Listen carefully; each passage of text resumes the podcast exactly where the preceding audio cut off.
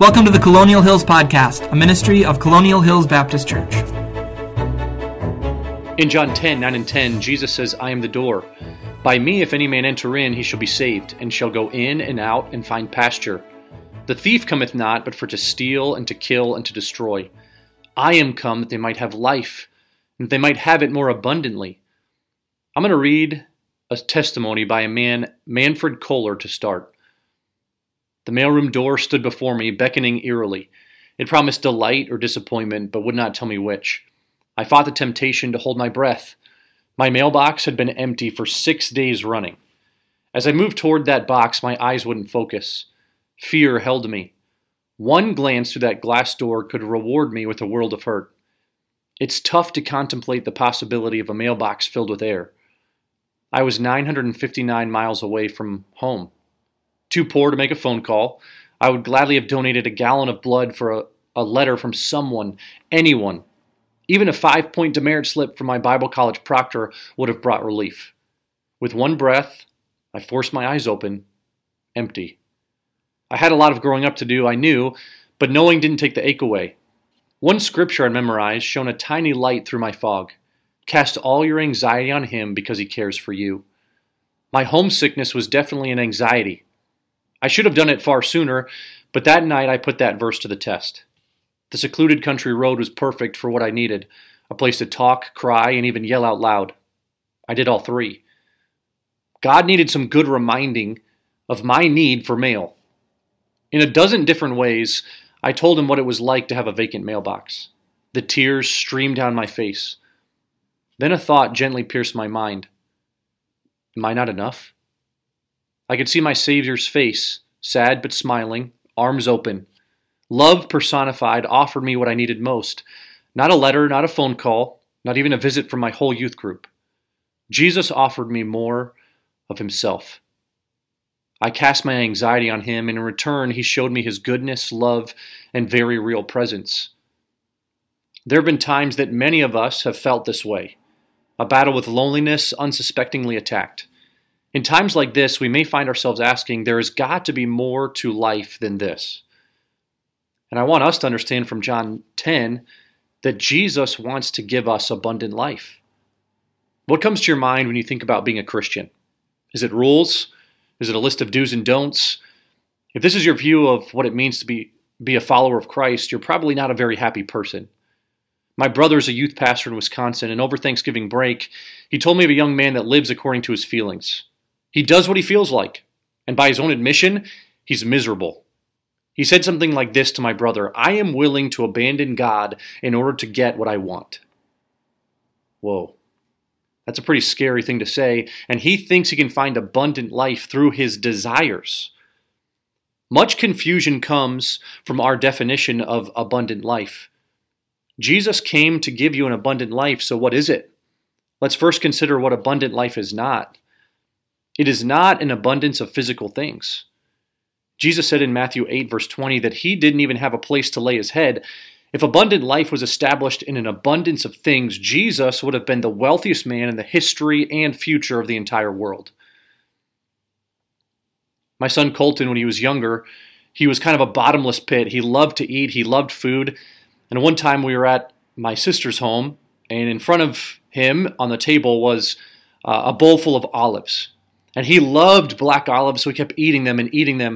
And he kept saying, please, please. And then a couple minutes later, we're kind of in conversation. We take a look over at him, and that whole bowl of olives was gone. But it made him feel sick. And then what he had eaten was very soon out on the table because he was ill. But that didn't stop him. He looked at what was now on the table and he started to try to pick up those olives and try to eat them again we tend to think that if we gorge on earthly pleasures, we'll be happy. But then it ends up making us sick. And then we still go back for more. How foolish. An abundant life is not an abundance of stuff or pleasure. It is also not an absence of personal trials. I'd encourage you to go and read James 1 1 through 4, Hebrews 12 2. And in James 1, he says to count it all joy when you face diverse temptations or trials. Take joy in them because they are performing a work in you. Let's be honest, we all want the results of working out, but we don't want to actually work out and go through that process. Maybe there's a time in your life when you were like, I'm finally motivated. Tomorrow I am going to work out. The next day when you wake up early, it's gone. And without resistance, muscles don't grow any larger. We don't get stronger. Without resistance spiritually, we don't mature. But again, let's be honest, it's hard to count it all joy when you don't quite fit in. It's hard to count it all joy when your family's falling apart. It's hard to count it all joy when you feel all alone. It's hard to count it all joy when you're sick, when a friendship ends, when you're compared to others and found lacking. Sometimes it is hard to count it all joy. But when you reach the light at the end of the tunnel and patience has had her perfect work, you will be complete. You will lack nothing, James says. If you're looking for an abundant life and an abundance of physical things or an absence of personal trials, your search will come up empty. Abundant life is an eternal life, number one. John 17, verse 3 says, And this is life eternal, that they may know thee, the only true God, and Jesus Christ, whom thou hast sent. The foundation for an abundant life is built upon the knowledge that life will last forever. It's having an eternal perspective, not just a temporal, earthly perspective. We all need to understand that our souls will live somewhere forever. Do you get that?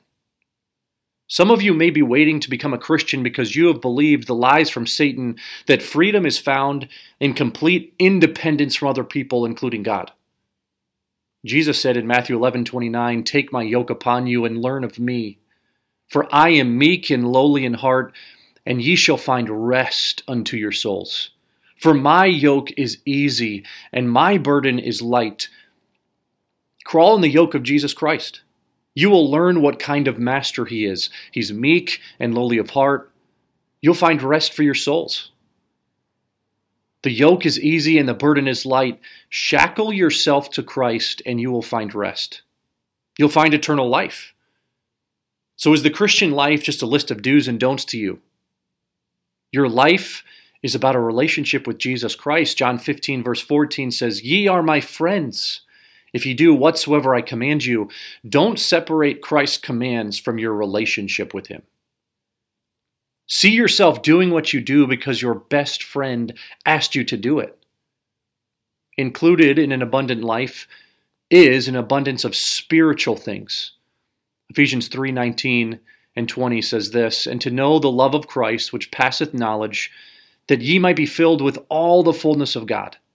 Now unto him that is able to do exceedingly abundantly above all that we ask or think, according to the power that worketh in us.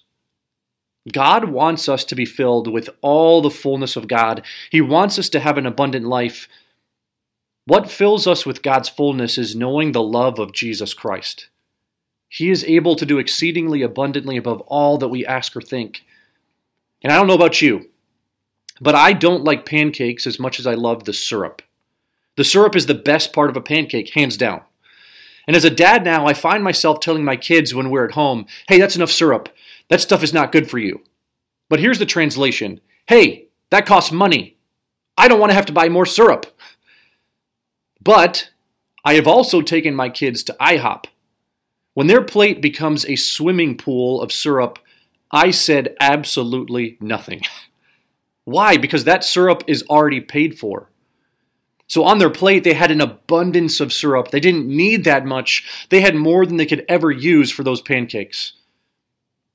And God promises to meet all of our needs in an abundant way. Philippians 4:19 says, "But my God shall supply all your need according to his riches and glory by Christ Jesus." In Matthew 6, he tells us not to worry about physical needs because he'll provide them. God gives us what we physically need, but he promises to give us more than we could ever ask or think in a spiritual way. When you ask for forgiveness, that pitcher, so to speak, of forgiveness never runs out. There's an abundance there. We cannot out sin God's grace. When you truly seek His face, there's an abundance of peace in God's presence. He gives an abundance of spiritual things, more than we could ask for. That is abundant life. Abundant life is also a continual process of growth. In 2 Peter 3:18, it says, "But grow in grace and in the knowledge of our Lord and Savior Jesus Christ. To him be glory both now and forever. Amen." Peter's prayer for the church was that they would grow. The longer that I'm married, the more gracious I realize that my wife is. The more we grow in our relationship, the more she knows about me. And I don't always like that. She sees my selfish side, my angry side, and yet she still loves me. You know what she doesn't do? She doesn't make up all these rules the longer that we're married. Yes, we have to talk things through and deal with issues, but our marriage is all about our relationship. And hopefully, we are gracious to one another because we love each other. God knows everything about me, yet still loves me. The more I get to know God, the more amazed I am of Him. I get the privilege, as part of my abundant life in Christ, to get to know Him. He provided a way for me to have a relationship with Him through the cross. And through His resurrection, He doesn't change the rules on me as I go. Jesus accomplished what I cannot. A Christian life is not all about rules. It's about a relationship and growth. An abundant life is not about perfection. You will not be perfect during this life. But I'm, I'm thankful to let you know that God doesn't expect perfection, but He does expect growth. Take comfort that Christ wants you to grow. And notice the key word that's used in connection with growth in this verse it's grace. God is gracious. He enables us to grow. Jesus came to give you an abundant life of gracious growth. He came to save you from the destruction and effects of sin in this life and the next. Do you know what all these things have in common? Abundant life is simply, number four, an invitation to the door Jesus Christ. In John 10, verse 9, again, Jesus says, I am the door. By me, if any man enter in, he shall be saved, and shall go in and out and find pasture. The thief cometh not, but for to steal and to kill and to destroy. I am come that they might have life, and that they might have it more abundantly. The word that is used here means that which goes way beyond necessity. John wanted all of his readers to know that the gift of Jesus is life beyond our wildest dreams, so to speak. To have this abundant life, you must come to the door. And Jesus is not the door to a list of do's and don'ts. He's not a door to loneliness. He's not a door to poverty. He is not a door to disappointment. He is the door that leads to the pasture, the door that leads to rest. He is the door that leads to life. He's the door that leads to abundant life. My son used to be very afraid of the dark. I remember one time he ran down the hall towards his room. He realized the light was off in his room and he ran back down the hallway, terrified towards me. And he came to me and said, Daddy, I can't go to my room. Why? Because it's dark in there, Daddy. Daddy, are there lions in there? And I laughed. No, Daddy, that's not funny. Are there animals in my room? And I was like, No, there have never been animals in your room, buddy. And then he said, Can you come with me? And as I went with him, his fears were gone when I was with him. Jesus gives us an invitation to walk through life with him. He'll give us pasture He'll calm fears when we're afraid of the unknown. He is the door. He is offering himself. Christ's salvation is much more than a get out of jail free card. It is not just a key to enter into heaven, it is much more than that. He has green pastures for you to rest in right now. Following Jesus is not a list of restrictions. It's a life that is full of abundant joy. And according to John 10, Jesus wants to give you abundant life. Is this question from Jesus gently piercing your mind tonight? Am I not enough? Jesus is offering you more of himself. He's offering you a promise. Colossians 3, verse 4 says, When Christ, who is our life, shall appear, then shall ye also appear with him in glory. One of the best things that you can do to enjoy abundant life is to be quick to confess when you're not enjoying abundant life. Lord, I know you came to give me abundant life, but right now that is not reality for me. Please change my perspective. Bring me back to abundance in you. So today, have you realized that you've had a wrong view of what abundant life is? God does not promise an, us an abundance of physical things or an absence of personal trials. But He does promise us eternal life. He promises us an abundance of spiritual things. He promises us grace as we grow and an invitation to the door himself. Jesus is enough. He is abundant life, and you must believe that. This podcast has been a ministry of Colonial Hills Baptist Church, a church home for all people. If what you've heard has been an encouragement to you, please subscribe on iTunes, Spotify, or Google Podcasts. If you'd like to connect with Colonial or find more resources, you can find us online at colonialindy.org. You can also check us out on Facebook and Twitter. Thanks for joining us today, and we hope to see you next time on the Colonial Hills Podcast.